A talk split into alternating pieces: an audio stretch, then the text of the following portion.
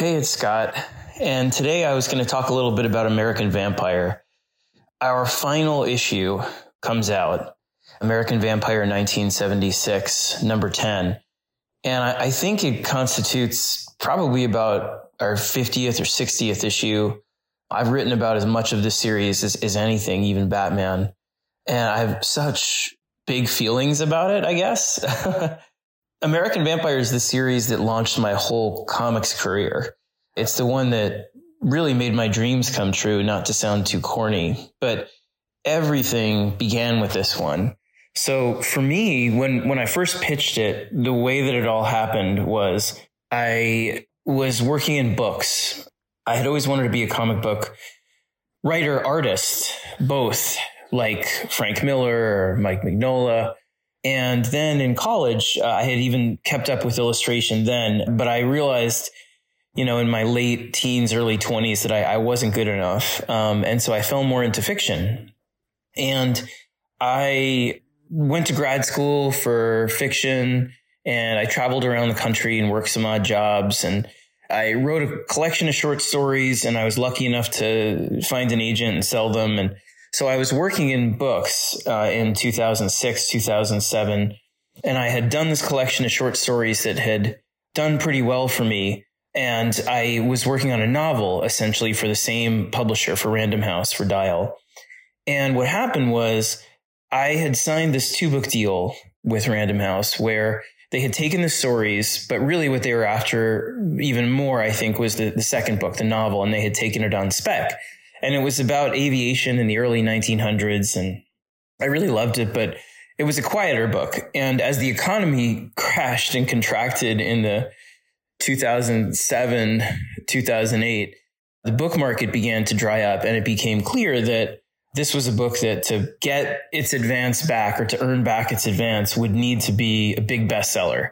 And so even though my publisher was really nice, I felt this huge pressure because we had just moved and bought a house and we'd had a baby who's now 14, but back then was just barely anything. And I had totally misjudged everything where I, I realized that the only way I was going to get the money that I thought I was promised was to write something that was going to be hugely successful.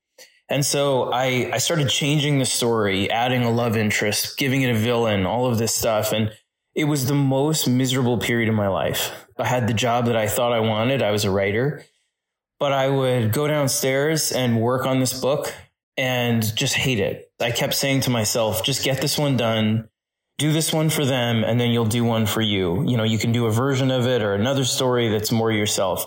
This is just so that you can pay the bills. And I was drinking too much. I mean, the whole thing, my marriage was straining. It was, it was really awful. And amidst this, I got an offer from a friend of mine, Owen King, to be in a anthology of short stories about superheroes. And I had never stopped reading comics. My local comic store out here, Fourth World, was like my hideout, the place that I went to escape all the pressure. I was really close with everybody there.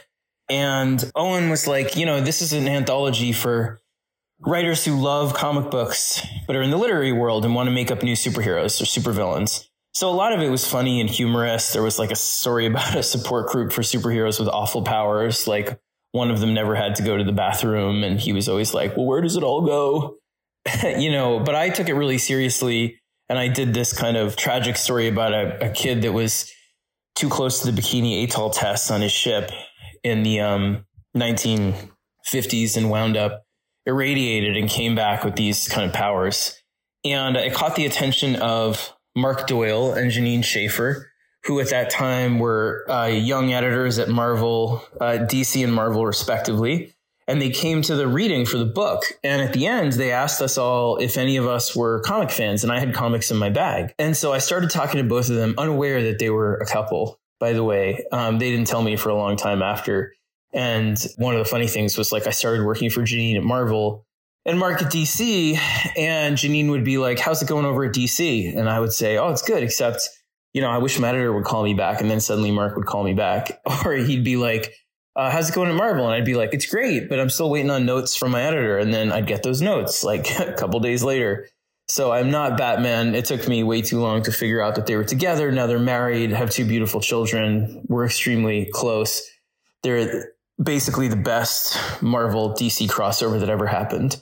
But the point is, they got me pitching for both Marvel and DC. And I met with Mark. I, I vividly remember this at a pizza place, like a, a restaurant across from the DC offices. And I was so nervous because I was like, this is my chance to pitch. And I remember my wife kept just being like, well, why are you in this writing a story for this anthology? When if you just finish these books, this book, you'll, you'll be out from under the boot and not so stressed. And I was like, you know, because it's the only thing I'm happy with right now, writing wise. It just was such a joy to write this story and get out of the pressure and then when I was pitching, she was like, aren't comic books, is that really going to pay anything? And I was like, look, this is just let me go see what it is, please. Let, let me figure it out. And so when I came back from this meeting, Mark and I connected right away. And, uh, what happened was we started talking ideas and I pitched him a couple ideas, but my favorite was American Vampire, which I think was called The Hunted or something like that back then. And he suggested calling it American Vampire uh, not long after. And, um, you know, I, I, revised. He asked me to go back and write an outline, write a pitch. And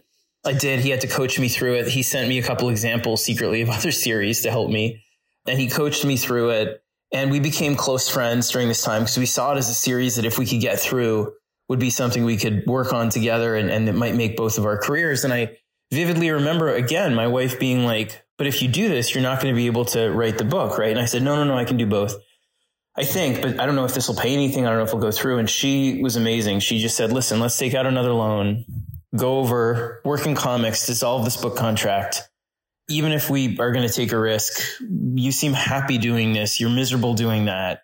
I'll always be grateful to her for that, among many other like myriad of things. So I developed this pitch with Mark we gave it to Will Dennis, who's my editor here at Best Jackett, one of my closest friends. He gave it to Karen Berger, who was amazingly supportive. And at first it got rejected. I remember exactly where I was when it got rejected. I was sitting outside my kid's daycare and Mark called me heartbroken and he said, you know, it's just that Westerns right now aren't doing great and vampires are all over the place. And I was like, but you know, and I know it's not a, a Western. It's about Pearl and it's about Skinner, but more than that, it's a look at American history through the lens of these two different vantage points. One character who's the best of us and one character who's kind of the worst of us. And one character who wants to be part of something bigger than herself and espouses all these great American kind of principles and ideals, even if she doesn't realize it. And one character who's kind of all of our worst impulses about being big and selfish and greedy and having your name in lights and everything being about you and creating reality around yourself. So he said, I know, but you know, they just said no. So I was like, can you give me a weekend to just rewrite it? And he says, look, they don't really look at pitches twice. And I said, please, like, just give me a chance. So he said he would do his best. And I spent the whole weekend rewriting the pitch, handed it in and Will and Karen gave it another look. And a couple weeks later, I remember exactly where I was yet again. I was teaching down at NYU and I was walking through the East Village. And I got the call from Mark, who was like, "Guess what, man?" I was like, "No, no, you have to be kidding me! Don't, don't fuck with me on this." And he was like, "It's true. It went through." And I, I was so ecstatic. I just remember like literally jumping up and down on the sidewalk on like you know 14th Street and Broadway, and uh, it changed my life. I mean, I knew whatever happened, I would have a book on the stands in comics and then, not to get too off topic, but then the crazy thing happened where they asked me if I knew anyone in the book world that could write something promotional for it now that it was through and the deal was going to get announced. And I said, well, I know Stephen King from the book world. And I wrote him and asked him if it was possible for him to write a blurb. And he said, send him the series. And I did. I sent him the pitch and then he wrote back and said, oh, I think uh, I'll uh, maybe I'll write uh, uh, an issue of this sometime. You know, you can tell them that, and I'm like, I can't tell them that because if I do, they'll want you to write the first issue. And he said, no, no, no, tell them. So I called them and I left a message on Friday afternoon after the offices were closed saying, listen, Stephen King might be up for writing an issue. And I remember it was like 8.30 in the morning on a Monday. Then that Monday, I got the call from them being like, did you say Stephen King is willing to write his first comic for American Vampire? And Unfortunately, I had already sold it at that point, so I had no, I didn't get any more money for it. But Stephen King and Steve, as he asks you to call him, was the nicest guy. He came in and he was supposed to write one issue. He lost himself in the story in the best way, the way all great writers can sometimes and should. And he wound up writing five issues.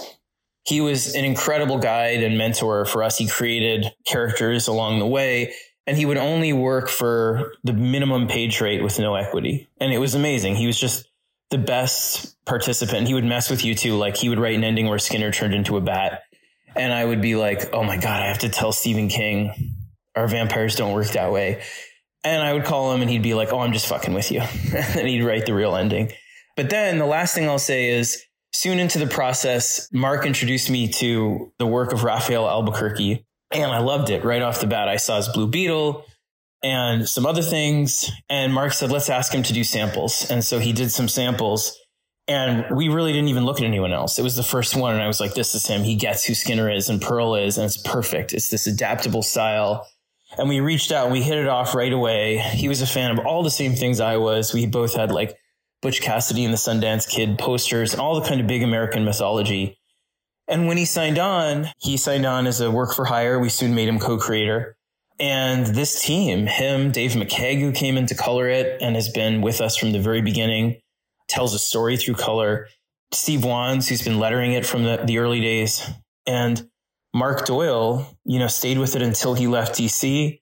Maggie Howell, who picked it up and, and has been a absolutely incredible steward and leader for the team. We had a short stint with a great editor named Ellie Pyle, but this team has, has generally stayed intact, you know, from the beginning to now. And, and we've been family on the book, you know, and that, that to me is a huge accomplishment in of itself. And I can't thank you guys enough for letting us do this series this long. I mean, we're ending it on our own terms. And I do think, like all great monsters, it'll come back someday in another form. But it felt like this was the right time to do this ending that we had planned from the very beginning. And if if I could, I'd include the outline document, but it's property of DC that has the uh, outline for this very last arc 1976 in the initial pitch document. So there was a lot of surprising discoveries and wonderful detours along the way. But this ending was always the ending. And it's an amazing feeling to get here today and have this arc wind up being even more resonant and relevant to all of us in these times than we expected. So thank you so much. I can't tell you how much it means to have gotten to do this series this way with these people and with you. On to the next, right? As Skinner would say, off we go.